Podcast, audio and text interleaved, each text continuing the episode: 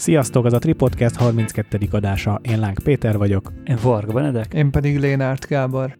Adásunk támogatói a Nikon, a Tripont és a Manfrotto. Kezdhetem egy villámkérdéssel. Mit csinálsz akkor, hogyha egy csoportképet kell fotóznod a színpadon, a színpadmester túl kiapálja a hangodat, neked pedig esélyed nincs beleszólni a rendezésbe. Rájuk hagyod, hogy a kép az egy kicsit ilyen aszimmetrikus csáli legyen, vagy megálltad a folyamatot, és odamész, és rendezkedsz, és, és rendbe teszed a képet. Hát ez attól függ, hogy milyen a viszonyod a megrendelővel, Első. meg az egész szituációval első meló életedben nem láttad őket. Hát oké, okay, de, de hogy már mondjuk, ha a nap végén van a csoportkép, és már egész napot fotóztál, és nagyjából látták az arcodat az emberek, és nem ott fogsz mindenkinek egyenként bemutatkozni, hogy egyébként te vagy a fotós, hanem de, már... De, de, de, de, első a nap. Szerintem ez irreleváns ilyen ebből Azt nem, ez mindegy igazából nem szerintem feltétlen, is. mert amikor egész nap már velük fotóztál, akkor már bátrabban bele-bele szólsz, és azt mondod, hogy akkor már így jobban elismerik, hogy jól van, akkor úgyis te vagy a fotós, tudod, hogy mit csinálsz, tudod, hogy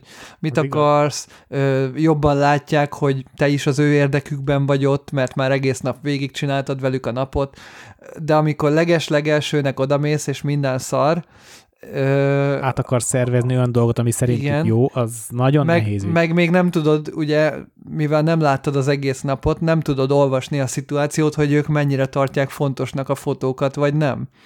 Uh-huh. Mert ugye van szerintem. az is, amikor nem, amikor a fotós csak kb. azért van ott, mert kell, mint a catering, tehát hogy így egy része az eseménynek, de egyébként... Vagy a catering fontosabb.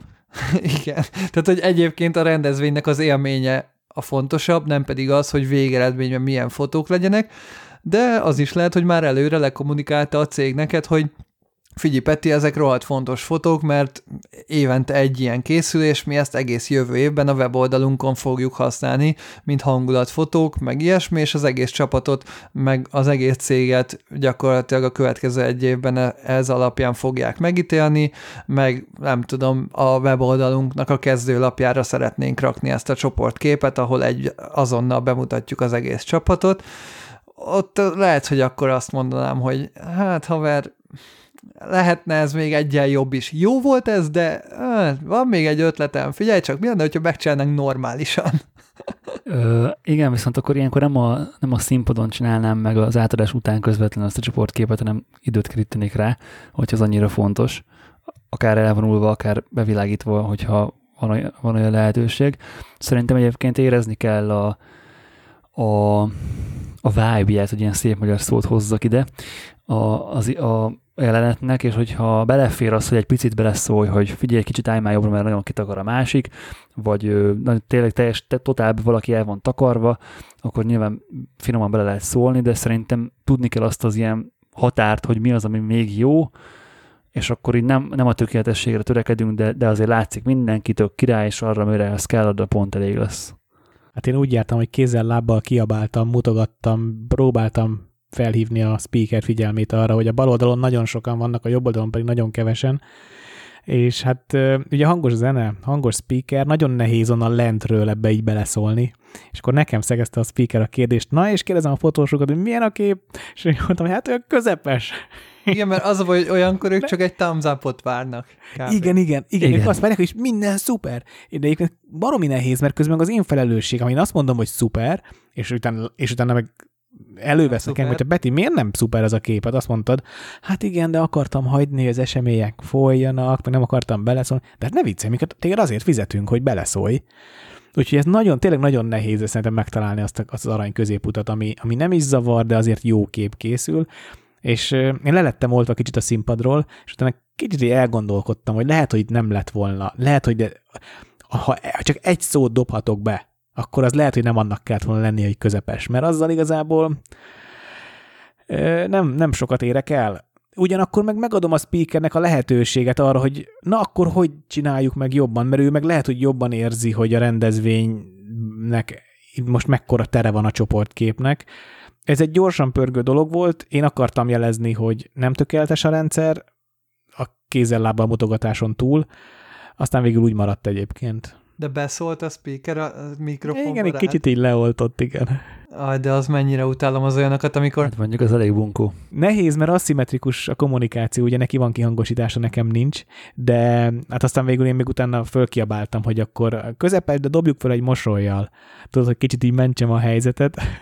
De... Ne, nagyon, nagyon gáz. Nekem volt, e- egyszer azt hiszem volt valami ugyanilyen, és nagyon bunkó volt szerintem a ceremóniamester, azt hiszem valami ilyesmi volt, hogy Esküvőn történt? Ö, esküvő, és akkor ugyanígy valami csoportkép, vagy ilyesmi, és akkor mondtam, hogy akkor ö, hozzuk ide a vendégeket, meg, vagy, vagy így, így meg így rendezzük be a vendégeket, és akkor közben ő már így mondta a mikrofonba ugye a dolgait, és akkor így, de így beszélt velem, úgy, hogy mint ahogy veled, hogy a mikrofonon keresztül beszélt velem, míg engem meg nem hallott ugye senki. És akkor mondtam, hogy a vendégeket akkor te állítsuk be ide, mert itt tök jó a szitu, és akkor ő meg így visszaszólt, hogy násznépnek hívják. mi van? Tehát, hogy így nem áll. És tudod, így le volt ott, így Loki. Jó, hogy nem bőfejezted le, mert akkor még keresztre is, keresztre is feszít. De tudod, hogy mondom, tehát nem mindegy, hogy úgy emlegeted a nász népet, hogy most vendégek, vagy nem, vagy...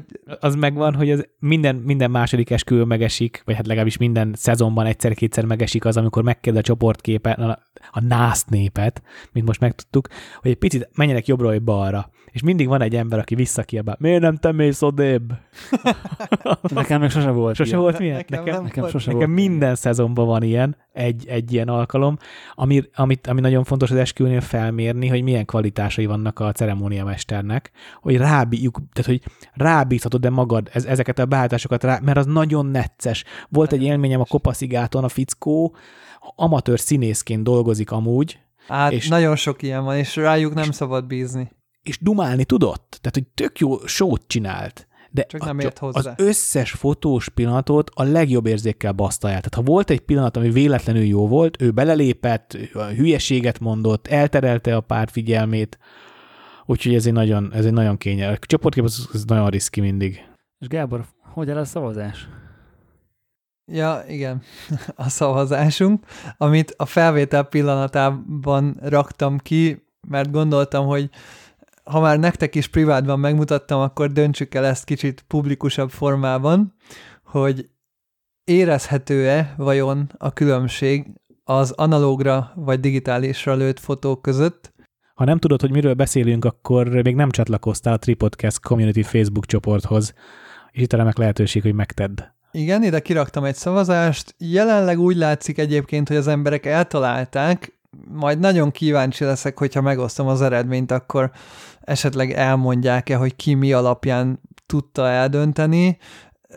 Én azt mondom, hogy bár látom minimális szinten a különbséget, de akár össze is tudnám adott esetben téveszteni szerintem, főleg, hogyha ezt akár Instán vagy, vagy valami még kisebb formátumban látom, és egyre inkább valahogy oda jutok, hogy ha ki tudom keverni azokat a színeket a digiből, amit a filmesből, akkor egyre kevésbé érzem értelmét a filmes fotózásnak. Nem tudom, ti hogy vagytok ezzel, vagy ti mi alapján tudtátok megállapítani egyáltalán, hogy melyik a filmes fotó a kettő közül?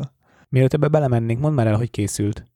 Öm, úgy készült, hogy igazából ugye Canon SLR gépen van a filmre, meg volt nálam az EOS R a nyaraláson, és akkor gondoltam, ha már be van fűzve egy C200, akkor lövök egy fotót a 40 mm 2.8-al a Canon SLR-emmel, és utána gyakorlatilag hát így a nyakamból ugyanarra, a, vagy ugyanazt az objektívet felraktam az EOS R-re, meglőttem gyakorlatilag ugyanazt a képet ugyanazzal az objektívvel a, a két különböző formátumra, és akkor utána most a scannelt verzióját hasonlítjuk össze a C200-nak azzal, hogy mit tudtam Lightroom-ban hozzá hasonlítani. Ugye ehhez azt kell tudni, az az, az egészben az érdekes, hogy ha nincs a filmes fotó, akkor ugye nem tudom kihozni a digitálisból ezt mert nincs referenciám. Tehát általában én a referencia miatt szoktam lőni egy-egy képet a modellfotózásaimon is, hogy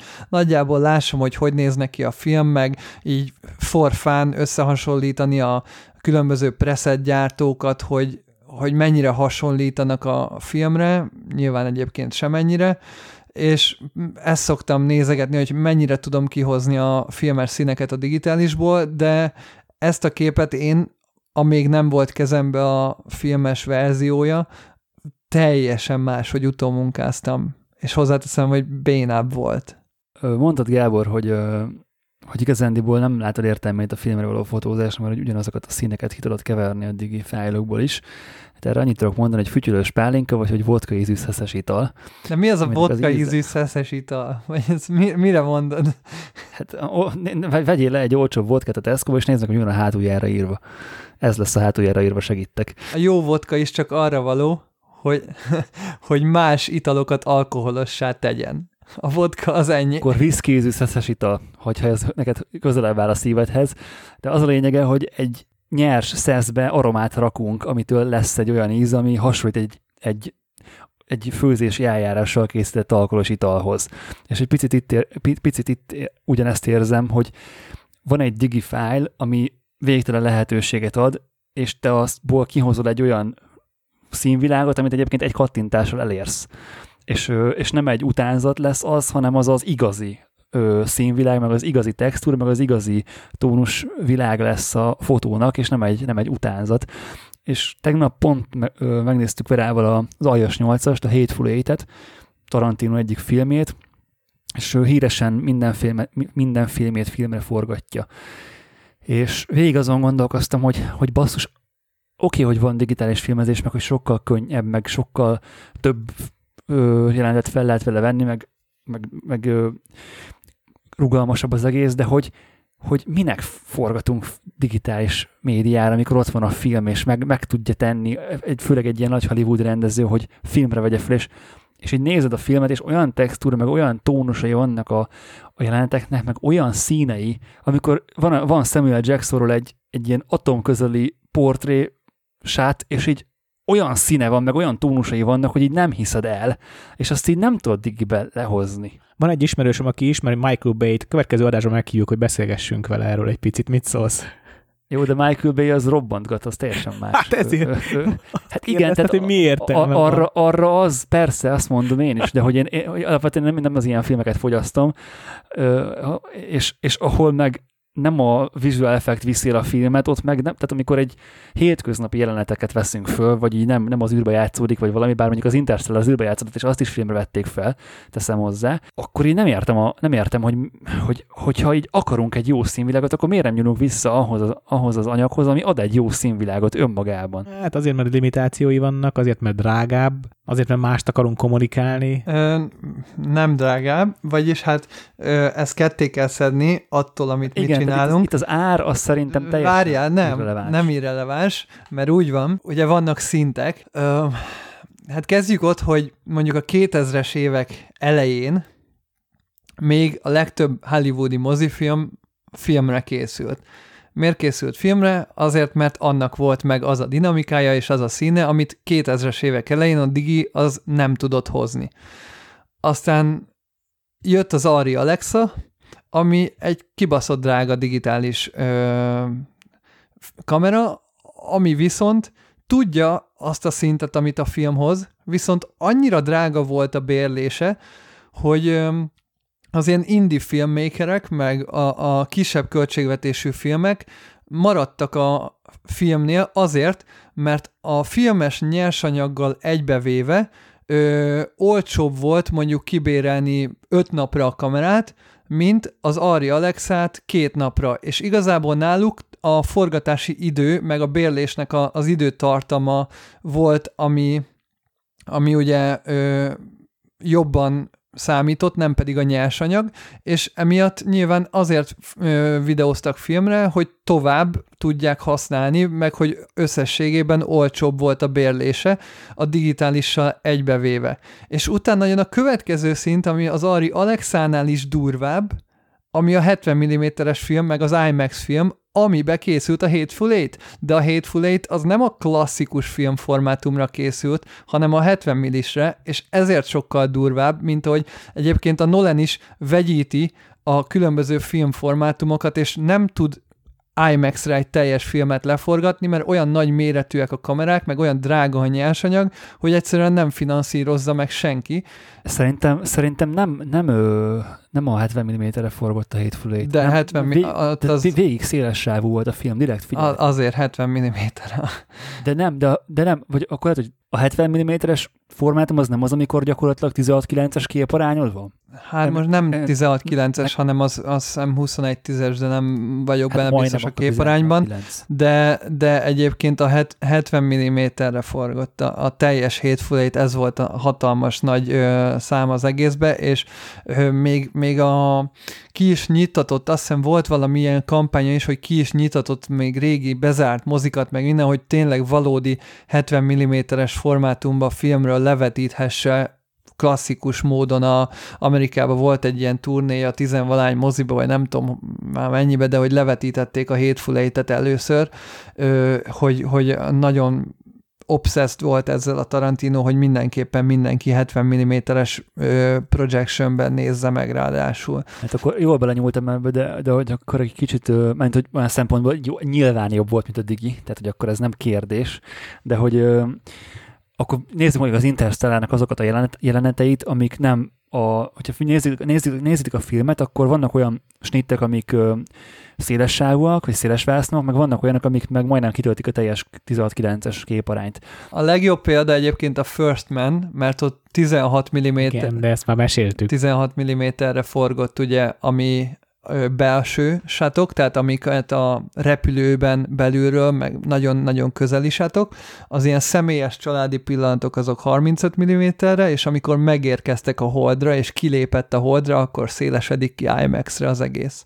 És hogy azt akartam ezzel csak mondani, hogy ott is, ami, ami klasszik 35 mm-re forog, szerintem az is sokkal szebb és valódibbnak tűnik, mint egy digi, digi ö, snit. Hát, tenetet néztétek? Még nem. Nagyon Nem, digitálisnak Nekem, engem tűnik. teljesen lehangolta a véleményed róla, úgyhogy nem is volt kedvem, pedig az volt a terv, hogy megnézem moziban. Most, most vannak már mozik, ugye? Tehát mi, Azért jó otthon nézni a tenetet, mert miután végignézted, egyből újra nézheted, hogy ténylegesen megpróbáld megérteni, mi aztán történt? a végén meg ráhagyhatod az egészet, és inkább nézd meg az Interstellárt.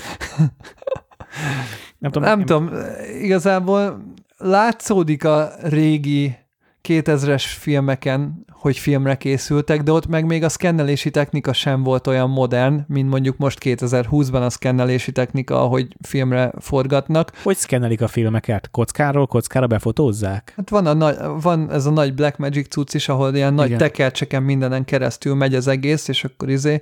Ö, Mozgóképként Van, szkennelik? a Blackmagicnek van egy olyan szkennere, ami 25 frame per szekkel tud szkennelni. de képkockánként képkockát. persze, nyilván. Hát, Persze. Hogy, hogy Úgy máshogy. kell elképzelni, mindig le van fotóz vagy akkor. Így meg- van. Így van. És össze van szikvenszel. De manapság ugye egy Arri Alexára sokkal olcsóbb ö, videózni, mint egy IMAX kamerára, vagy mint egy 70 millis filmre. Tehát, hogy ez egyértelmű. de a 70 millis, 70 millis szenzor meg nincs, tehát hogy az meg, Hát az, meg az, igen. az nem az a szint. Ö, viszont ami miatt én meg tudom érteni, Gábor, amit te mondasz, hogy miért nem fotózol filmre többet, vagy igazándiból miért nem érdekel ez téged annyira, mint mondjuk például engem, vagy még nagyon sok hallgatónkat, az az, hogy te gyakorlatilag ugyanazt a szettet használod a diginél is, mint az analógnál is. És hogy a maga a váz is egy, egy modern váz, autofókusszal, rekeszelőválasztással, fénymérővel, mindennel, és ugyanazokat az objektíveket rakod rá, mint amit az erre is ráraksz, és igazándiból se hangulatában, se használatában nem különbözik neked a digi a filmtől. És szerintem az analóg fotózásban nagyon sokat hozzátesz az, hogy megvan egy, megvan egy más hangulat az egész fotózás menetének. Más, hogy kapcsolódsz a témához, más, hogy kapcsol, kapcsolódsz a fotóidhoz, mert mindegyik képben nem csak azt rakod bele, hogy lenyomod a gombot, hanem előtt egy bizonyos átgondoltságot követel az egész médium. És szerintem, hogyha akár úgymond bénább, vagy, vagy mechanikusabb gépekkel fotóznál, lehet, hogy, hogy te is azt mondanád, hogy igen, értem azt, hogy miért jó a film. Fotóztam én Canon A1-el is, és azért adtam el, mert nem volt ö, autofókusza, meg idegesített, hogy nem tudom rárakni az összes objektívemet. Hát akkor, Most meg- akkor igazából nem is akar, meg, meg se akarlak többet győzni arról, hogy miért jó film. De de az, hogy most te azt mondod, hogy nem is a végeredmény a lényeg a filmes fotózásban, hanem az, hogy Nem, hogyan a húzod a, végeredmény. kallantyút, meg de hogyan... nem azt mondom, hogy csak a vég... Nem, tehát nem. Tehát, hogy sarkítasz. Én nem azt mondom, hogy nem a, tehát, hogy nem a végeredmény a lényeg. Persze, hogy a végeredmény a lényeg, de hogy maga a folyamat is egy olyan élményt ad hozzá a fotózáshoz nekem, ami, amit a digital én például nem, nem kapok egyszerűen meg. Igen, de pont ezt beszéltük múltkor Petivel, hogy ha már alapból a fotózásnak a cselekménye, vagy az, hogy tényleg a modell, a fények, az egész megadja neked azt az élményt, amit te vársz egy fotózástól, akkor már nem kell neked az, amit a film ad élményként, ilyen kipótlásként, vagy ilyen pluszként, mert egyszerűen már ki vagy teljesedve azzal, hogy di- digitálisra vagy Azért- nem digitálisra, de fotózol. elfér, Gábor. De, A más, de azért a mert lehet, másik hogy, dolog, nem lehet, hogy neked a témád alapvetően úgymond üres, és kell ez a plusz hozzá. Üresnek nem mondanám a street fotót, de nem, nem, én egyébként nekem nagyon praktikusak van, hogy miért fotózok most éppen filmre, mert olcsóbb, mint a digi. Tehát, hogy nem tudok digi leikát venni két és fél millióért, ö, és most de nem úgy, hanem hogy a, a, az élmény, az élményszerűsége, hogy, hogy keresed az élményt a fotózásban, és hogy ö, az élménynek az a része, amit a fotózás összes többi része ad, hogy kimész az utcára, hogy érzed a, a színeket, hogy látod az embereket, hogy látod a pillanatokat, hogy próbálod elkapni, próbálod kiszámítani, ö, keresed, kopik a lábad, beszélgetsz valakivel közben, hallgatod a zenét, stb., hogy ez neked már kevés, ez neked elkopott, ez neked már uncsi, és ehhez mindenképpen kell a filmes élmény, hogy ezt így kiegészítse, hogy ez így kiteljesedjen? Szerintem tök jó úton jársz, Gábor, mivel sokat beszélünk mostanában a street fotóról, én többször is mentem most ki dedikáltan streetezni, és, és szerintem tök igaz, amit mondasz. Amikor New Yorkban sétáltam, és most Budapesten sétálok, annyira triviálisan könnyű összehasonlítani, hogy bizony Budapest egy picit ingerszegény eh, ahhoz képest, amilyen is lehetne. És sokszor éreztem én is azt, hogy, hogy élvezem a kamerát, ami a kezemben van, élvezem a kamerát Mert használni, ami unatkozol kezemben van, mert egy picit bizony unatkozom, és podcastet hallgatok, zenét hallgatok, keresem a várom azt a videóklipszerű élményt a zenéhez képest, hogy történjen úgy a világ, amit, ami, ahogy belül meg akarom élni. És ehhez kell az a kis segítség, hogy a kamerát jó élmény legyen használni, mert különben tényleg uncsi, és nem történik sokszor, te is tudod azért Benedek, hogy tök sokáig semmi. Nem mondom, hogy ebben nincs igazság, amit a Gábor mond, vagy hogy ne érezném így, mert én, ne, tehát én tudom magamról azt, hogy, hogy nekem kell, hogy a felszerelés inspiráljon. Tehát, hogyha nem, nem olyan vázzal, vagy olyan objektívvel fotózok, ami, ami úgymond inspirál a használatra, akkor hajlamos vagyok eldustulni és nem fotózni. És azt azért nem mondanám, hogy unatkozok az utcán, vagy hogy csak azért fotózok filmre, mert nem, nem elég inger szegény a környezet, vagy nem elég inger dús a környezet. Inkább én azt mondanám, hogy ez egyfajta edzésnek is tekinthető, vagy hogy mondjam. Tehát, hogy sokkal nagyobb a koncentrációs szintem, hogyha filmre fotózok, mint hogy a digire fotózok. Mert ott nem csak az, arra kell figyelnem, hogy hogy komponálok, hogy mi történik az utcán, hogy hol vannak a fények, merre menjek, hanem az egész folyamatban úgy, hogy az előbb mondtam, aktívan részt kell venni. Fényt kell mérni időnként, manuálisan fókuszálni kell, figyelni kell arra, hogy milyen beállításokon van a gép, és, és ne, egy pillanatra sem, úgymond nem engedem el a, a fotózást, mint, mint tevékenységet, és nem kezdek el akár telefonnyomkodni, vagy jobbra-balra nézelődni az utcán, és végig, végig fókuszban maradok, és sokkal ö, több pillanatban vagyok benne így, mint, hogyha, mint hogyha amikor digre fotózok. Múltkor nem azt mondtad, hogy a Leica az azért pure photography, mert hogy tisztán a témára tudsz figyelni, és kevésbé kell a kamerára figyelned? Most meg ugye azt mondod, hogy a film az pont azt segíti elő, hogy közben a kamerára tudjál figyelni a Nem pillanat érted, Gábor. közben. Nem, nem. Tehát, hogy ez nyilván kell figyelni a kamerára mindenféle fotózásnál, bármit csinálsz. Nem, itt, itt nem, nem arról van szó, hogy, hogy a pure photography, ez nem azért pure photography, mert leszarod a kamerát, hanem mert tudod azt, hogy mit csinál a kamera minden pillanatban, képbe vagy, és, és nincs az, hogy valamibe beleszól az automatika, nincs az, hogy a 600 ezer beállítás között kell megtalálni azt az egy valamit, amit, ami neked éppen kell, akár legyen az valamelyik külső gomb, vagy, vagy nem, hanem a, a fotózáshoz legalapvető legalapvetőbb dolgok vannak rajta a fényképen, és semmi más. Bennem lassan Pavlovi reflex alakul ki a lejkaszó hallata, és egyből így bealszom azonnal. De tudom, hogy akkor most egy 20 perc ömlengés, úgy, úgy de Nem, most így nem, legalább de ez, ez eldugtad nem a viszkidet, amit a igaz, ez múltkor bármelyik, ez bármelyik, ez bármelyik mechanikus fényképezőre igaz, Peti. Vissza a filmre, tényleg oda vezethető vissza akár, hogy amit beszéltünk a mozifilmeknél is, hogy lehet, hogy a formátum miatt nem látom értelmét, de közben, hát nem tudom, nem nagyon fotóztam még középformátumú filmre, majd ki kéne próbálni, de ott nem csak a, tehát elvileg ugye, ha most én azért fotóztam 35 mm egy, mert olcsóbb, kettő, hogy ugye ugyanaz a film, ugyanaz az anyag, csak ugye nagyobb darab van vágva belőle a nagy, fe, a nagy formátumra, vagy a középformátumra, és hogy oké, okay, hogy az élesség meg minden más, de amíg weben publikáljuk a fotóinkat, addig majd, hogy nem tök mindegy, hogy most középformátum vagy nem. A boké az most egy ilyen jó kérdés, meg a képarány, de hogy érted?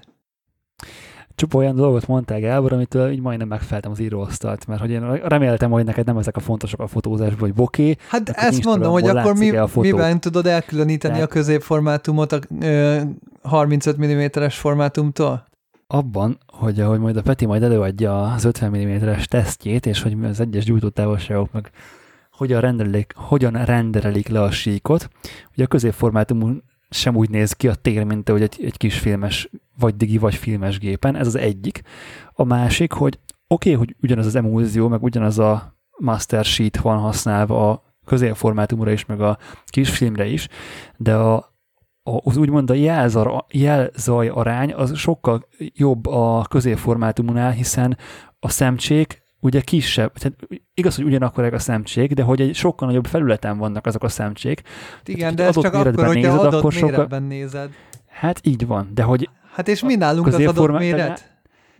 Nem 5 méteresben nézzük. Kérlek, ne érvelj már amellett, hogy Instagramra, hogy De publikáljuk a nem, de mi nálunk az adott méret. Kb. A4-es nyomat, nem? Az az adott De ott méret. is látszik, ott is Hát. látszik. Tehát sokkal finomabb szemcsés a, a középformátum, mint a film. És, igaz, és, és hogy az számodra egy olyan pluszt tudna adni, mint ahogy mondjuk a, a 70 mm-es filmezés sem létezik még digitálisan. Hiába vannak nagy Hollywoodi stúdiók, mert nincs, még nincs ott a techno- technológia. A filmes fotózás az nagyon sok embernek egy tök jó, tök olcsó belépő szint lehet a full frame fotózásba. Hiszen ugye ott ugyanakkor a úgymond érzékelő van, mint a full frame digitális gépeknél, jó objektíveket tudsz hozzá venni, és nem kell megvenni a lejkát nyilván, veszel egy olcsóbb Canon FD bajonettes cuccot, vagy egy Nikont, és ki tudod próbálni egy modern vázon, egy modern géppel a full frame élményt, és nem költesz rá 5-600 ezeret, vagy 4-500 ezeret a vázra. Tudom, a DSR-elek baromi olcsók már, de azoknak a minőségem sem biztos, hogy olyan jó lesz. Nyilván, amennyire például a 6 diret adtad el, nehéz, nehéz azzal árversenybe kelni. A másik pedig, hogy ne apukának a polcáról vedd el, légy szíves a full frame digitális fényképező, vagy tükrös filmes gépedet a háromfél 5-6-os zoom optikával, mert akkor megint csak nem lesz meg az a full frame élmény, Persze. amit keresel. persze. Az kell egy 51 4-es, vagy egy 35-2-es, vagy valami normális fényerős objektív. Egyébként di- digitális versus film élményben nekem most ami friss élmény, hogy kénytelen voltam Lightroom-ot használni, mert a Z5-nek a képeit sajnos még mindig nem ismeri fel a Capture One, és Gábortól kértem egy kis gyors talpalót, hogyan kell Lightroom-ba importálni filmes preseteket, és hát ö, 40 perc szarakodás meg importálás után konstatáltuk, együtt konstatáltuk, hogy ennek igazából semmi értelme nem volt, mert hogy egyik preset sem igazán használható. Én nem tudom, hogy miért, hogy miért van ekkora nimbus a preset pakkoknak, mert gyakorlatilag végigpörgettem az eset, ilyen jó pofa, jó pofa, aztán majd elkezdtem behúzni saját magam. Tehát, hogy lehet, hogy van egy-egy film preset, ami alapnak használható, de nem tudom, nem kell szerintem ezeket egyrészt túl misztifikálni, másrészt meg nem kell keresni a, ne, nem tudom miért szükséges keresni a régi technológia hangulatát. Nem, nem, a, nem a technológiát, ne, ne, nem, a színeket keressük.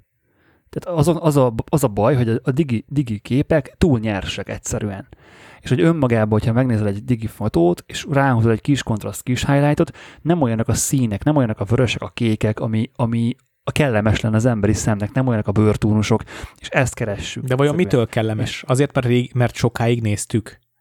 Nem, nem, nem, a szín, harmó, szín harmónia, a harmónia egymás, más, egymással úgy, ö, tehát hogy mit tudom én, ha van egy ö, portra 400, ott be van lőve az, hogy az a, az égnek a kékjét hogyan renderelje, meg nem tudom, a piros biciklit hogyan renderelje, és amikor a piros bicikli látszódik a képen úgy, hogy a háttérben ott a kék ég, akkor tökéletesen harmóniában van a piros azzal a kékkel, szépen össze van húzva, míg a digitálisnál ez azért nincs, mert ugye ott kapsz egy reprezentatív természetes olyan szint, ahogy a természetben is megjelent, ami nyilván nem feltétlen képileg, vizuálisan attraktív, nem, nincsen a természetben fullosan egymással szembe behúzva a color wheel a piros meg a kék egymással szépen szem, egyszerűen csak úgy, csak úgy nyilván léteznek a színek, és akkor ezeket lehet módosítgatni szemre, már ha megvan hozzá a szemed. De nagyon sok mindenkinek nincs meg hozzá a szeme, például a sok instafotósnak nincs meg, és ezért úgy vannak vele, hogy ha vesz... a nincs meg sajnos a fotózás. Vesz 10 ezer forintért egy preset pakkot, ami megadja neki azt, hogy neki a szemével ezen már ne kelljen gondolkodni, akkor inkább megveszi. És nyilván az a baj, hogy ezek a preset pakok ö, általában vagy azokon a képeken mutatnak jól, amivel reklámozzák őket, vagy pedig szinte semmin, de hogy nyilván teljesen más jellegű képekre is próbálják rárakni, meg a másik az, hogy próbálnak mondjuk, nem tudom, portra 160-as preszetet rárakni a gyertyafénykeringőre, mikor soha életben senki nem fotózott portra 160-nal a gyertyafénykeringőt a filmes korszakban. Mert ugye ISO 100 az ISO 100-as film lehetetlen volt úgy fotózni. És tehát egy elérhető fényekkel gyertyafénykeringőt akkor olyan filmre nem lehetett konkrétan fizikailag fotózni. És rárakod azt a preszetet, persze, hogy szarul fog kinézni, mert nyilván nem arra van kitalálva, hanem teljesen más szituációra. De hogyha olyan szituációba rakod, mint ahol mondjuk én fotóztam, hogy egyébként az adott filmen meg tudod lőni ugyanazt a képet digire is, meg filmre is, akkor már összehasonlítható a kettő, és akkor meg lehet nézni, hogy mit tudnak ezek a filmes presszetek, valami kicsit közelebb van, valami kicsit kevésbé közel, magának a filmnek a szkennelése is egyébként picit ízlések kérdése, azt is lehet sokféle szín felé vinni, de, de így vannak bizonyos karakterisztikái a filmnek, de egyértelműen látszik, hogy bizonyos preset pakkok meg tök messze vannak, meg csak azért léteznek, hogy, hogy eladják őket, és néhány képpel reklámozzák, aztán igazából semmire nem jók, mert a te fotózási stílusodhoz, ami mondjuk egy kicsit természetesebb, vagy visszafogottabb, oda meg már nem illenek a harsány nincs színek, vagy bármi. Akkor mit szólnátok hozzá, hogyha átmennék a Super 50-esekre? Jó. Oké. Okay. Azt én nem tudom, hogy filmen vagy digén fogom őket használni. Nehéz, nehéz eldönteni. Hát az 58-as valószínű digén, mert a FR-re fel se tudod rakni. Az 58-ast miért ne tudnám? Hát fel tudod, csak nem tudsz vele rekeszelni. Miért kéne? Egyikkel se tudok rekeszelni. ja. Mi a Szigmával tudok rekeszelni? Ja, nem egyikkel, se tudsz. Se. A régi, az 51 se már? Semmivel, persze. Jó, egy egyiken akkor... sincs rekeszgyűrű, úgyhogy mindegyiket egy négyen tudom használni. Az 58-asnak annyi az előnye egyébként filmen, hogy szerintem annak eleve van egy ilyen filmes hangú feelingje az a baj, az a baj, hogy nem próbáltam ki. Ez most tényleg ez most fáj egy picit, mert visszaadtam a múlt héten. Nem tudom, szabad-e spoilerezni, de elhoztam egy 7200 F4-et. Nagyon régóta kíváncsi vagyok arra a Nikon optikára, úgyhogy majd, majd a következő, vagy következő utáni adásban arról számolok be. Na, akkor Peti, hagyjuk a... Egy, egyrészt tök kíváncsi vagyok, hogy milyen objektíveket teszteltél, konkrétan, hogy mi, mi, volt, mi, mi volt a sor, és... És mire jutottam, gondolom. Igen, meg hogy a 45 az ugye, ugye a 40 milli, vagy a 45 milli, ez, ez nem az 50. Azt, azt szeretném, hogy ezt meg belátnád a végén. A következő objektíveket próbáltam ki egymás mellett és után. A Tamron 45 mm-es 1.8-as stabilizált lencséjét, a Nikon 58 1.4-es lencséjét, a Nikon 50 1.8G-t, és a Sigma 50 mm 1.4 ártot. Ez volt az a négy, négy objektív, amit egymást váltogatva nagyjából egy négy órás, három órás fotós, portréfotózás során egymá, az összes lencsét fontosan pörgetve ö, használ, használtam.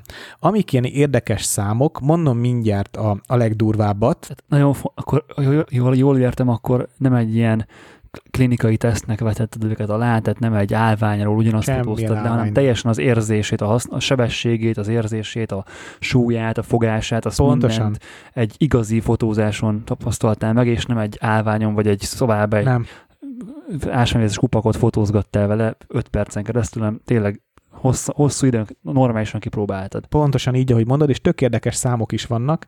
Mindjárt mondom a, a pontosságot. A legtöbbször talán az élesség, a bokeh meg a pontosság szokott előjönni egy optika esetében. Hát képzeljétek el, autofókusz pontosságban a Sigma nyert, nem tudom melyik ötök lepődik meg.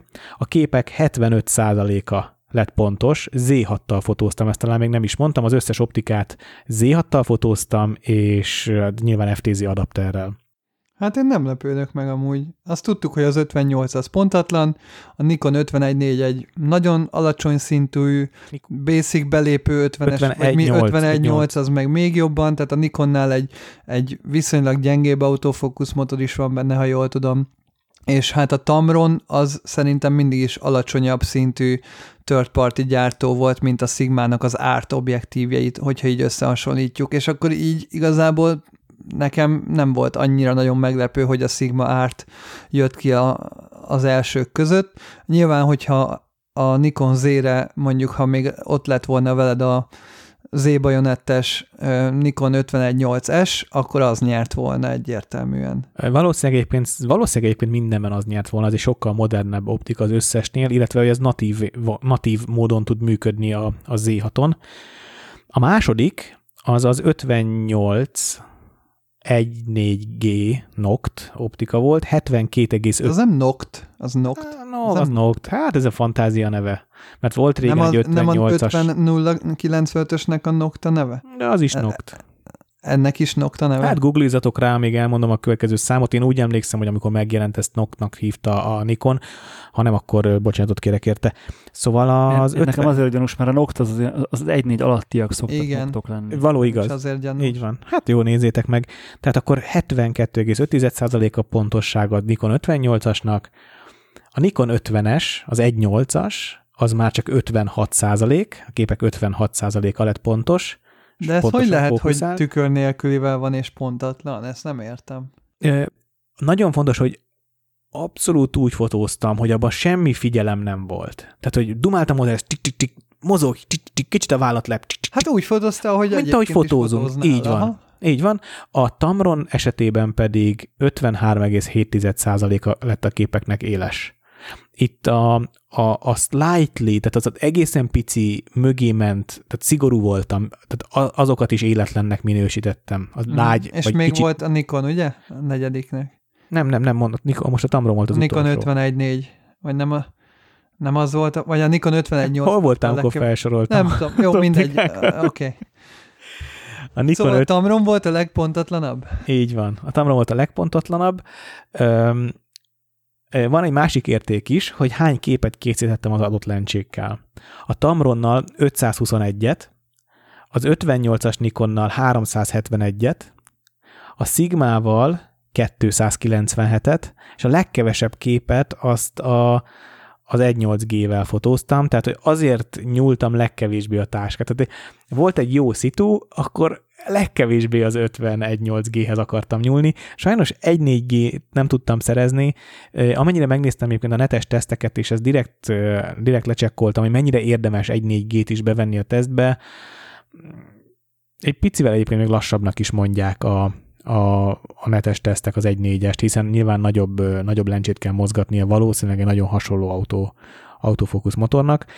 De ár alapján nem is azt vetted volna, mert közel volt ugye a Tamronhoz, vagy mi volt ott az 1.4-essel a baj? Mármint, hogy azt hiszem azt mondod, hogy hogy ugye a két spektrum, a spektrum két szélén gondolkozol, ugye, hogy 58 Igen. versus 51.8, ugye, hogy az 51.8 az csak azért, hogy legyen egy olcsó kis 50-esed, Így van, az 58 meg az, hogy legyen egy baszó portréobid, így van. a, a Sigma meg így valahol a kettő között van, ami meg egy ilyen munkás objektív, ami éles, 50-es, 1.4-es, minden tud, amit kell, csak nincsen karakter elvileg. Nincsen, nem csak az, hogy nincsen karaktere, Nem tudom, ez, ez egy nagyon szubjektív dolog, amit... amit... Itt, Peti, amikor, az, amikor a Leikától bealszol, akkor ugyanerre gondolj, hogy én azért élvezem használni, mert ugyanazt érzem a, akár a fuji vagy akár még digitális vázal, mint te az a Sigma által. Ja, azt hittem, hogy te benne, itt az a plusz. nem, nem, nem, ez engem érdekel, de hogy, hogy ez egy mérnökileg frankó cucc, tök pontos, tök jó, tök éles, de hogy így ennyi. És a művészetben nem ezt keressük sajnos. Tehát, hogy hát, nekem ezért... a művészet nem abból áll, hogy milyen felszereléssel csinálom. A, az autofókusz pontosság mellé a Sigmának vannak más pozitív tulajdonságai. Felolvasom, amit leírtam. Éles, mint az állat, és ez tényleg így van, tényleg, ha éles, az, az, az, az nagyon éles, és mint látjuk azért a Hibátlanul, tényleg, fullosan, tényleg. nagyon aberráció, minden így nélkül, van. és pont azt vettem észre, még csak nem is torzít, meg semmi. Nagyon durva. Pontosan. De a Sigma az optikailag tényleg majdnem tökéletes objektív. Ami még feltűnt, hogy amikor ilyen nagyjából egy méteres távolságból használtam ezeket, vagy hát legalábbis nagyon sok olyan kép készült, amik nagyjából egy méter volt a tárgytávolsága, tényleg gyakorlatilag nincs torzítás a képen. Annyira szép a kép leképzése, hogy le a kalappal, tényleg ez egy mérnökileg ez egy nagyon jó lencse. Ö, gyors a követő fókusz, tehát érzetre, a, és az nyilván a képeknek a magas élesség száma is alátámasztja, érzetre is, hát gyors, gyors a fókusz. Nem, és ugye én azt használom az EOS r és a rendes szemkövető fókuszt full precízen, mint egy tükör nélküli natív ö, objektív le tud követni nagyon gyorsan, jó sebességgel, és precízen, mert ugye tényleg azt is szokták mondani, hogy ezeknek a DSLR optikáknak nem elég precíz a motorja, hogy olyan szinten le tudja követni azt a fajta precizitást, amit mondjuk egy eye autofocus, vagy szemkövető fókusz már megkövetel, és hogy ezért kellenek a ö, natív tükör nélküli lencsék, mert hogy ott ugye egyenes vonalon mozog az optika, nem pedig ö, körkörös vonalon, mindegy, és akkor, hogy emiatt precízebb, de én azt veszem észre, legalábbis hát az EOS R-nek a sebességével, amit ez, ez a fókusz sebességben tud, hogy nem, nem veszek észre ö, különbséget a Sigma meg akármilyen natív lencse között. Egyszer majd kipróbáljuk, hogy az R5 meg az R6-nak a nagyobb sebességű autofókusza már esetleg challenge-eli-e a régi DSLR optikákat. Igen, na most ami ami a, a Sigmának ilyen hátránya, mert próbáltam ilyen szempontból összehasonlítani őket, az a mérete és a súlya. Egyértelmű. Tehát ez a legnagyobb, Igen. legnehezebb optika, ráadásul, hogyha úgy akarod használni, hogy én teszem, hogy nem szedem le a napellenzőt, tehát amikor vásárlásnál fölpattintom, és nagyon-nagyon ritkán, tényleg csak ha nagyon-nagyon szükséges, akkor, akkor szedem le a napellenzőt, azért, hogy ezzel védjem a lencsét, az akkor aztán tényleg nagyon nagy hátrányban van, mert nagy nagy napellenzője van. Főleg az a durva ezeknek a nagy nehéz objektíveknek az a, az a hátránya, hogy alapvetően még DSLR-nél nem is annyira érzed, hogy nehéz, mert ugye a tartásodhoz, vagy a markoláshoz tök közel van, ugye közvetlenül a bajonetten van az objektív. De amikor adapterezel tükör nélkülin, akkor ugye egy picit az erőkar megnő, egy picit távolabb teszed ezt a nagy nehéz dolgot a kezettől, és még jobban érződik a súlya. Így van. Ugye? Így van. Aztán itt van a, a Nikon 50-es, az 1.8G, amire azt írtam, hogy pici. Egyébként egészen gyors. Tehát pici, könnyű, gyors.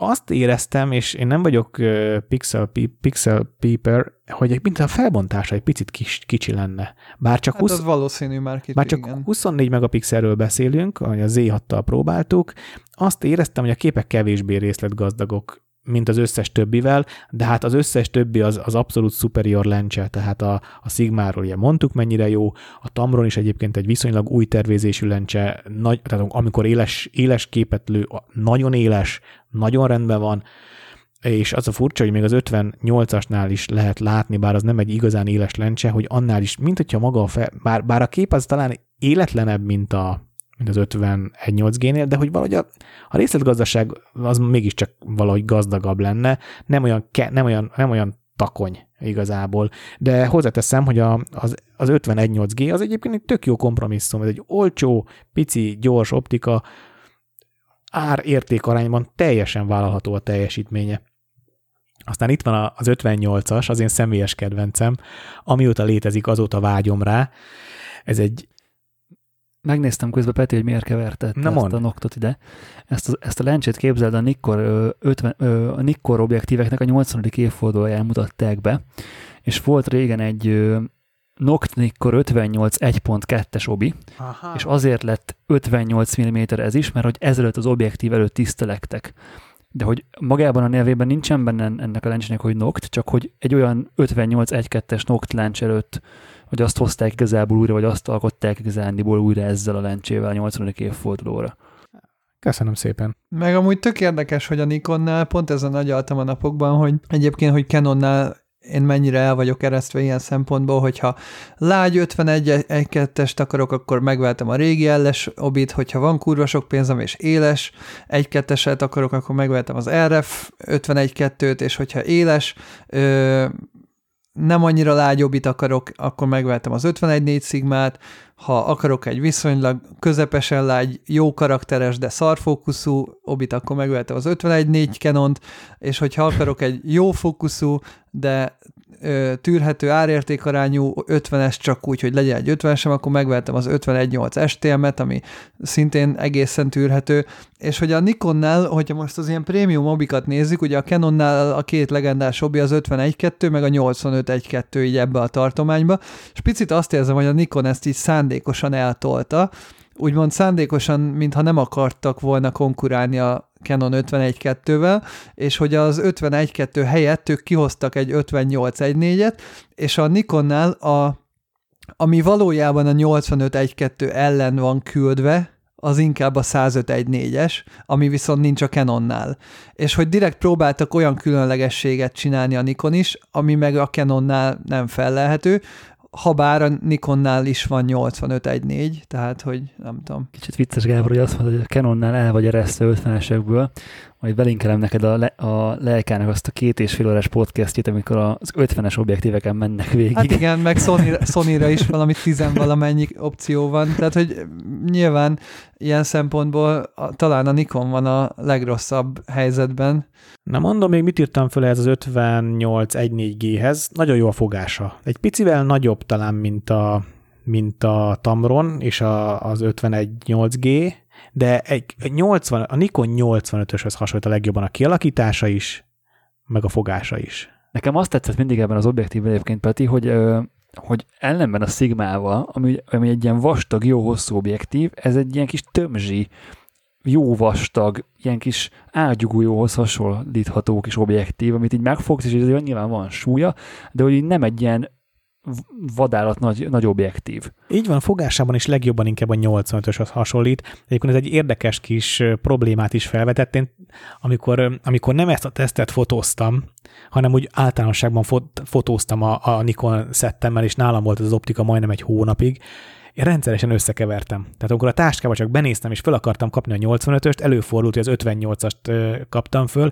és még az sem segít, hogy rá van írva, hogy mekkora a gyújtótávolsága, mert az 58 85-58 pont kevered. Így van, akkor csak így gyorsan ránézel, elő fordult, hogy nem azt pattintottam fel, amit szerettem volna.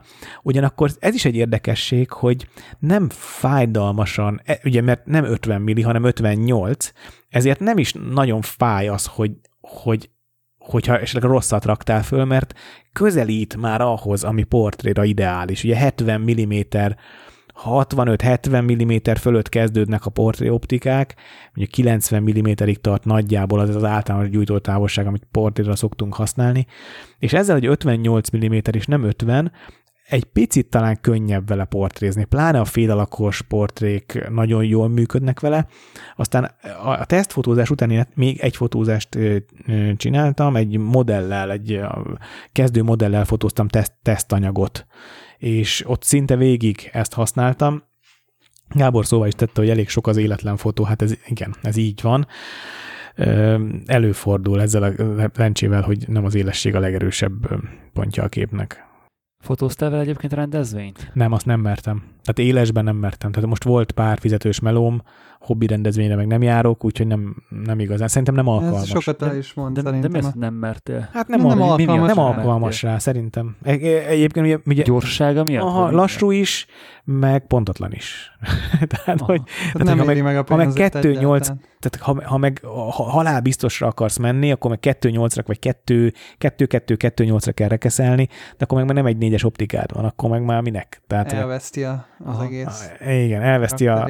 Így van, így van. Egyébként... Még rendezvény nem is mindig tudsz olyan tárgytávolságból fotózni, hogy szép legyen a háttérmosás. Tehát, hogy pont ilyen Speci, furán. használtál rendezvény egyébként 50-es bár? Persze, Mikor? persze. Nekem a, ezt én már sokszor elmondtam, hogy a kedvenc objektív parkom az a 14-24, 50, 1.4G és a 7200 volt. Amikor ez a Akkor három most miért nem az van volt, neked? Ja, most nem rendezvény ez. mert nem rendezvényezek, így van, meg meguntam. Tehát jó változótaság. Lehet, hogy visszatérek. Peti, neked most ugye, ha jól tudom, akkor van 35 millised viszont. Tamron 35, így van. És 85-ösöd van? Az is van, az Nikon 1, 1.4G. Na, mert ö, én azt vettem észre, hogy igazándiból egy, ö, egy rendezvényre nem is nagyon feltétlen kell az 50-es. Nyilván tök jó, mert az így viszonylag kényelmesen lehet fotózni, viszont a 35 meg a 85 azt szerintem pont ki tudja váltani.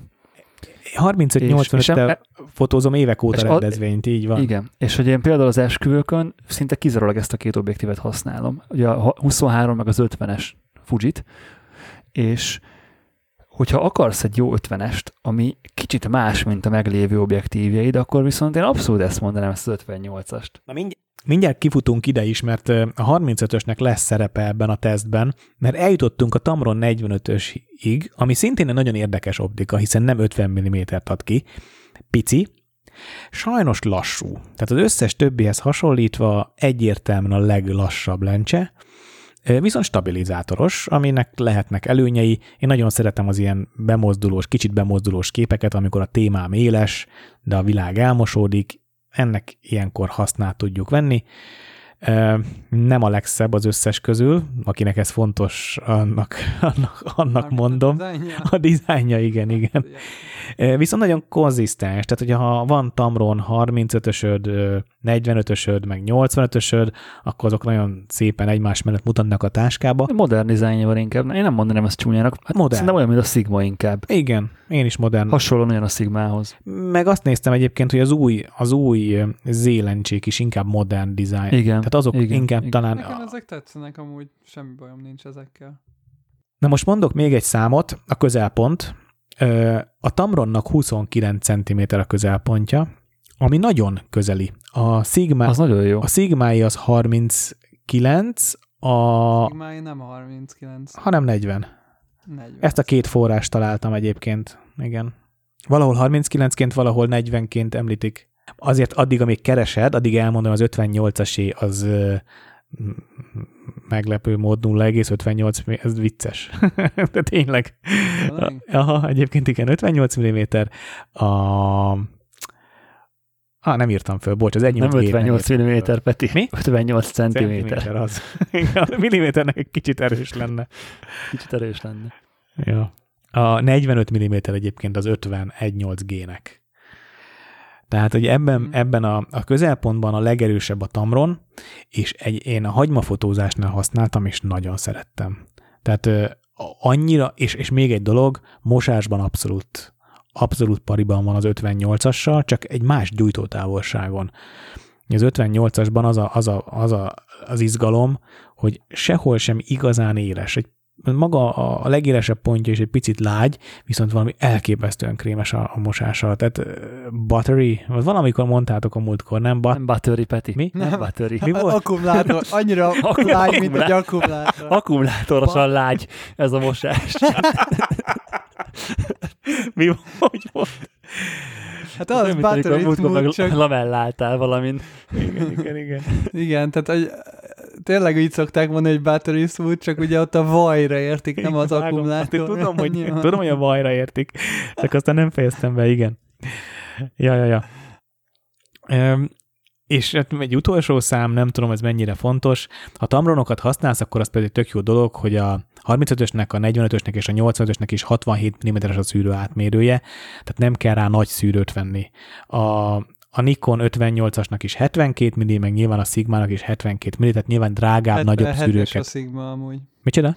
77-es a Sigma 74. Akkor még nagyobb, arra még nagyobb, igen. Még nagyobb szűrők. Az 58-as is szerintem, de azt nem vagyok benne biztos. Nem, az kisebb annál, a, a 85-ös, 85 1.4G. 72-es annak a szűrőmérete, de igazából ezek... Tök mindegy nem tudom, amikor rendszert épít az ember, és a nulláról építkezik, tehát ha mondjuk semmilyen optikád nincsen, akkor például szerintem baromi jó, hogyha például veszel egy Tamron sort, akkor a 35, 45, 85, az, és sőt még a 90 is, 67 millis szűrővel meg tudod oldani, és nem kell adapterezni, nem kell másik Egyébként szűrőt. Ez igaz, az igaz. De nyilván jó, ez akkor igaz. érdekes, hogyha nulláron indulsz, vagy hogy egy új objektív... Meghasokat filterezel. Meghasokat filterezel, így van. Na most konklúzióra, hogy ez a szubjektív véleményem csupán, nagyon érdekes, de nekem, nekem a Tamron és a Nikon, a Nikon 58, Tamron 45 és a Nikon 58 a két kedvencem. Ezután jön a Sigma, és a végén a teljesítmény meg kicsit elmaradó 51.8G. A Tamron engem megfogott a mosás filmességével, abszolút nem digitális a, a rajza, nagyon krémes, nagyon szép, nagyon szép karaktere van. A pontossága az egy kicsit fáj. Tehát itt is meg hát lassú. Tehát felém sétáló ember nagyon necces, nagyon necces vele fotózni ilyesmit. Próbáltam D4-en, ott egyébként messze a legjobb teljesítményt adta a D4-esen. 850-en is teljesen jól működik, és hát a Z6-on pedig láttátok a számokat. A, a másik kedvencem az 58-as volt, nagyon tetszett a gyújtótávolság, tetszett, hogy 50-50 körül, de mégis egy picit szűkebb, tehát portrézni lehet vele. Úgyhogy képzeljétek el, azt találtam ki, hogy el kell adnom a Tamron 35-ösömet, és a következő sor ö, kéne kialakítanom, ugye marad a 20-as, fölé jön egy 28-as, afölé jön a 45-ös Tamron, afölé az 58-as Nikon, aztán az 85-ös Nikon és a 105-ös Nikon. Már végül is. ez hat optika. Hát igen, ez ilyen jó kis ideális eset, hogyha ha van egy hordárod, meg rohadt sok pénzed. Egyébként szerintem ebből a 85-öst akár ki is hagyhatod. Hát az pont 50... nem azt hagynám ki, amúgy a 85-ös az egyik legjobb, főleg ha nem rendezvényezik, hanem portrézni Igen, akar. de hogyha azt nézed, akkor az a, tehát, hogy az a legelhagyhatóbb objektív. Tehát, hogy hát az a baj, nem, az, mert hogy szükséged az az egyik legfontosabb objektív portrézáshoz. Gábornak sajnos igaza van. Én ma, ma például... Az 58-asra nem tudod kiváltani? Nem, hogy tudnád? De hogy tudod? Teljesen ráadásul, más a kettő. Ráadásul az 58-asnak nincs meg az élessége.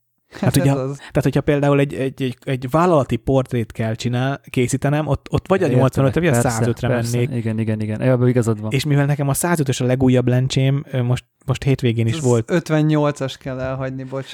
Igen. Igen, nem, nem, hát örülök neked, ez a beszélgetés, baszki. Igen, egyértelmű, az 58-as kell adni, két okból is, ez a legdrágább, és az a legkevés. A legéletlenebb. A legéletlenebb, igen, és hát a, az 50-est is, meg a 45-öst is lehet kroppal 58-ra hozni. Tudom, tudom, hát, nem ugyanaz, ne is beszéljünk róla. Úgyhogy nagyon nehéz, nagyon nehéz egy ilyen lencsesornál szerintem nem elhagyni kell igazándiból objektíveket, mert nekem is megvan az állam lencsesorom. Itt a, az a lényeg, hogy melyik után melyiket veszed. Hogyha, a... nyilván, hogyha nem egyszerre veszed meg az összeset. Hát nem hát. Peti, nekem melyik... most van, ugye nálam van a 14-es Samyang, már ezt múltkor elmondtuk, meg a 20 milli 4-es Sigma, meg 28 1.8-as Canon, meg 42.8-as Canon, meg 51.4-es Sigma, meg 85.1.8-as Canon, és ezek közül én most úgy érzem, hogy a 28-ast simán el tudnám hagyni, meg ugye ha munkáról van szó, akkor a 40 minit is otthon hagyom. Tehát a, az Essential Kit az abszolút a 20-35-50-85 nálam. És na azt például most nem teljesen értem nálad, hogy amennyiben a 28-ast azt nem a Z-s Pancake 28-asra mondod, ami majd remélhetőleg egy éven belül megjelenik, hanem a nagy 28 1.4-es Nikonra gondolsz, azt nem értem, hogy az így minek. Elképesztően jó lencse.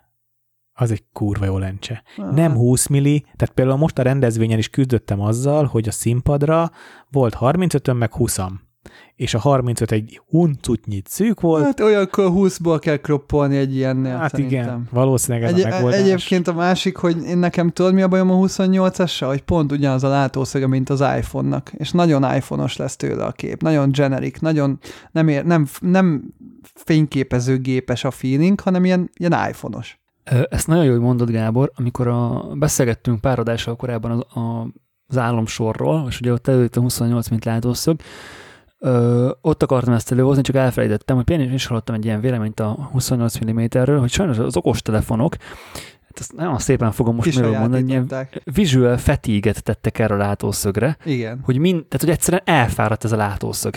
Mert hogy mindenki ezt, ezzel fényképezik, aki a kezében van egy telefon, és hogy annyira általánossá vált az egész, hogy így nagyon-nagyon nehéz benne olyat fotózni, vagy úgy fotózni vele, ami egyedivé teszi ezt a látószöget, hogy ami igazából az értelmét adja ennek a látószögnek. Egyébként egy nagyon szép feladat, és én például részben ezért is vágyom egy ilyen 28-as objektívre, de azt tényleg be kell látni, hogy minden, minden képeknek, ma, ma, manapság a képeknek a nyomó többség az ezzel az objektívvel kész, vagy ezzel a látószöggel kész. Ja, ráadásul az iPhone-oknak a kamu bokéja néha még jobban néz ki, mint egy olcsóbb 28-as fixnek a, a valódi optikai bokéja, ami szintén tök durva, de tényleg így van, hogy, hogy azt nézed, hogy basszus, ennek miért ilyen furcsa az elmosása, mikor ugyanazt meglőve az iPhone-nal, meg picit másabb, tehát igen, én ezért hagynám el mondjuk, ha most a Peti sorára visszatérünk, a 28-as, bár azt is megértem, hogy tök jó optika, meg minden, de így a 20 meg a 35 közé nagyon necces. Na jó, de a 35 az megy, hogyha jön a 45. Hát jó. Igen, és egyébként pont azért van értelme. Tehát én értem, hogy miért kell a 28-as, mert a igen. 45 az már jóval Hát tágabb, mint tág, a 35, persze. és azzal nem, azzal már nem tudsz nagy látózni, Így és az alá meg teljesen fölösleges a 35. Így van. Ez egyértelmű. Hát Peti, ez egy, ez egy nagyon, nagyon szép sor lenne, meg egy tök jó teszt volt igazából. Én, én örülök, hogy ezt végig, végig csináltad, meg ezt megnézted. Remélem, hogy a hallgatóknak is hasznos volt, vagy így segít a választásban. Muszáj megemlítenem Szarka Dávidot, aki nagyon-nagyon sokat segített. Nem csak, hogy modellt szerzett nekem ehhez a fotózáshoz, hiszen a, akit én találtam modellt, ő sajnos nem mondta, de végig velem volt, odaadta a Z6, nem a Nikontól kaptam most erre a fotózásra a Z6-ot, hanem az ő Z6-jával nyomtuk végig a fotózást, végig asszisztálta, végig segítette a fotózást, úgyhogy neki nagyon-nagyon szépen köszönöm a segítséget. Ő volt az, aki egyébként az 50-1.8G-t és a Sigma 1.4 átot is biztosította ahhoz, hogy, hogy össze tudjam hasonlítani ezeket a lencséket. Na, tényleg a zárás zárásának a zárásaként az a helyzet, hogy ár, súly, méret, teljesítmény, arány összehasonlítva, kivegyítve, osztva, szorozva, Tamron 45 1.8 WC lett a győztes nálam. Kizárólag csak is nálam. Állam meg ugye a Sigma árt. Így van. Hát a 40, hogy ez nem 50, tehát igaz. ja, igen, a 40 Egy kroppol 35, mindegy, hagyjuk. Egyébként ez egy nagyon funny, nagyon funny dolog, hogy a 45 az mekkora hátrány a Tamronnak, mert amikor akarsz venni egy 50-est, és egy fotós Nincs neki 50-esre. üzletben rákeresel, hogy milyen 50-esek vannak, Nem akkor jön. bizony nem dobja ki. Hát, ja, szíves. Hát igen, erre nagyon ritkán keres rá az ember 45 mm-es objektívre. Így van. A srácok, a, képzeljétek el, hogy az adás rögzítése előtt jött egy tök meglepő hír számomra. A BPS PC chatbe dobták be, hogy a digitális fotómagazinnak a legújabb számában van egy cikk a street fotózásról, és meg van említve benne a VPS PC, mint pozitív példa. De úgy, hogy titeket És ez nekem a- megkerestek, és interjú, nem, meg nem, ilyesmi? nem, ez teljes, nem, nem, ez egy, egy mondatba szereplünk. Tehát, hogy így ott van a nevünk, meg hogy Budapesten egy alkotó közösség, vagy akit érdekel, vegye meg és olvassa el. Létezik azért még ilyen- ilyen, hogy digitális fotó. Egyrészt meglepő, mert hogy én ezt, nekem ez azért szívben engető hír, mert amikor elkezdtem fényképezni, én azó, akkor évekig ezt járattam, ezt az újságot. Tehát gyakorlatilag megvan minden száma szinte havon, ha- havi szinten, és az első fényképezőgépemnek a kiválasztásában is ez a, ez a magazin segített. Úgyhogy ez ilyen, hát a szakma csúcsára elértem, úgy gondolom.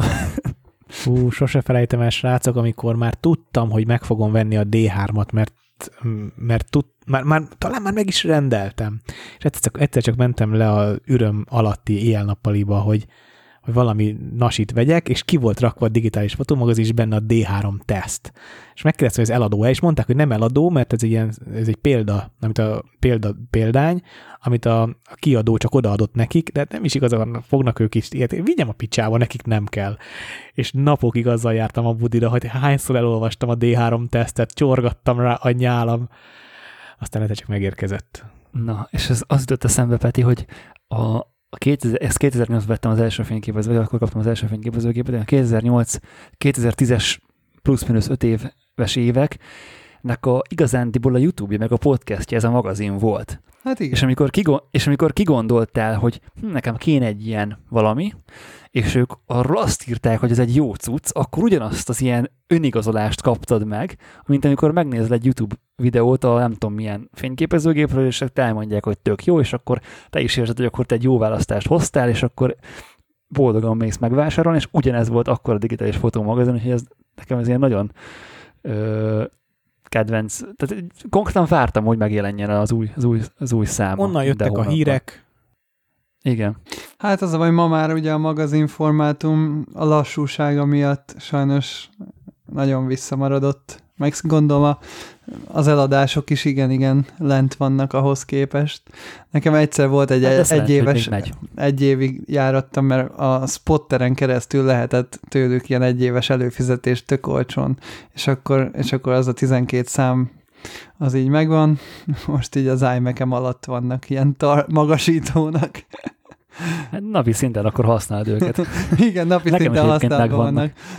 Gondolkodtam, hogy venni kell ezt a, tudod, ezt a bambusz szép ö, állványt, csak még nem jutottam oda. Tudod, ezt a magasítót. Igen. De amúgy a, a digitális fotomagazin annak idején tök jó volt tényleg. Emlékeztek még a Colorama papír háttértartóra, amit az egyik adásban meséltem, hogy egy tök jó innovatív dolog, és nem is értjük, miért ilyen lassan találták föl. Ez a két kis cucli, amit be lehet dugni a papírháttérben. Na képzeljétek, kipróbáltam élőbe, és senkinek nem ajánlom, hogy a széles papírháttérrel használja. Mert egész egyszerűen a papírnak magának akkora súlya van, hogy nagyon riszki módon tartja meg. Nagyon necces, úgyhogy a, a keskeny 1.25-ös a keskeny papír talán ahhoz ajánlom, ahhoz tök jól működik, pici, könnyű, gyorsan installálható, tényleg patentől működik, de a széles papírhoz necces a használata. Működik, tehát hogy ha bent tartjátok a táskában, vagy a kocsiban vész esetére, vagy hogyha két papírt kell felrakni, csak egy háttértartótok van, akkor azt mondom, meg lehet vele oldani. Sőt, a széles papírt is, hogyha csak hát, tehát hogyha csak háttérnek használjátok a papírt, akkor is tökéletesen működik, de onnantól kezdve, hogy talp alá ki kell húzni a papírt, és van egy íve, és a papírnak az ívének is van ugye súlya, meg egy ilyen kis önmaga súlyából adódó feszültsége, ott már egy picit necces, úgyhogy azt mondom, a széles papírt csak akkor, hogyha háttérnek használjátok, a keskeny koloráma háttérpapírt pedig simán elbírja. Ez vele a gyakorlati tapasztalat. Akkor ezek szerint marad a csipeszes megoldás? Hát nem csak a csipeszes, marad, lehet csipesszel is, meg van az a láncos húzós megoldás, amit tudod, így be kell dugni a papírba, megcsavarod, akkor széjjel feszül, ráakasztod Igen, csak ilyen... nálam a láncos az csak azzal kompatibilis, ami ilyen felakasztó, amit a falra fel kell fúrni. Na most a felfúrós cuccnak, az ugye egy, egy, egy vas lap, Igen. amiben van egy vágat, annak van állványra, lámpa állványra, vaku állványra szerelhető verziója is. Ja, és neked ilyen van? Aha, van. A, Aha. annyi a hátránya, hogy ez egy, egy fém, egy nehéz fém dolog, tehát ha ezt vinni akarod Igen. magaddal, akkor készülj föl cipekedésre. Aha. Meg, meg hát de ha már úgyis viszel magaddal a hordozható háttércuccot, az így is úgy cipegedős. Hát igen, csak ennek a, ennek a koloráma ilyen bedugható cuccnak tényleg az, az előnye, hogy szinte a hónod alá csapod a hátteret, és eleve a csomagolásba benne tud lenni, tehát nem kell hozzá extra dolog. Uh-huh. Ez, a, ez, a, ez a nagy bulia. Viszont De...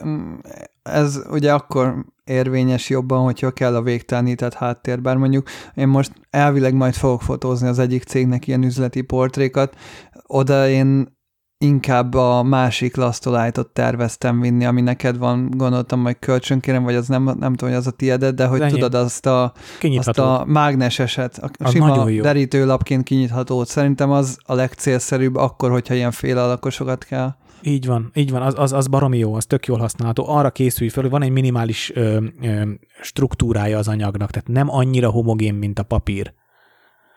Az mit jelent? Hát, hogy van egy ilyen Hullámos? Kis, hát nem, nem, tök, nem, a, hát a papír az tud hullámos, de nem, ennek, ennek van egy kis anyagszerűsége, hiszen szőtt anyag, tehát egy szőtt Jó, de hát az elmosod beszélünk. viszonylag. Vagy... Na, hát ez az, igen, ha mondjuk valamilyen oknál fogva F8-on kell fotózni, vagy F11-en, akkor lehet probléma.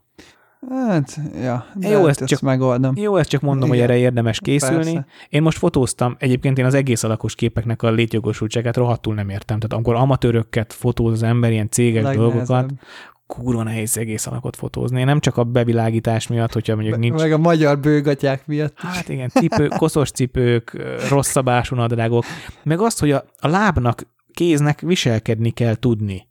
Tehát, hogy nem mindegy, hogy tartod a kezedet. Tehát ez egy nagyon, nagyon nehéz dolog ám természetesen Meg lazának Rossz lenni. a tartása az embereknek alapból. Hát meg meg a- hiába mondod, hogy húzza ki magát, te- természetellenesen húzza ki magát, mert alapból rossz az egész tartása. Hát meg rossz cipőket hordunk. Emia, e, e, tehát igen. Ott igen, kezdődik a rossz tartás így nyilván. Van, így van. Meg hát mondom, elszabott zakók, és amikor fél alakot lősz, akkor, akkor nagyon sokan könnyű korrigálni, mert meg lehet kicsit gyűrni a zakónak az ujját, hogy vékonyabb legyen, kicsit le lehet húzni a zakót a hason, hogy az ingnél ne álljon el. Tehát a fél alak az egy annyira egyszerűsíti a fotózást, ilyen céges Ja. fotózásoknál Speakpak. pikpak megvan, így van.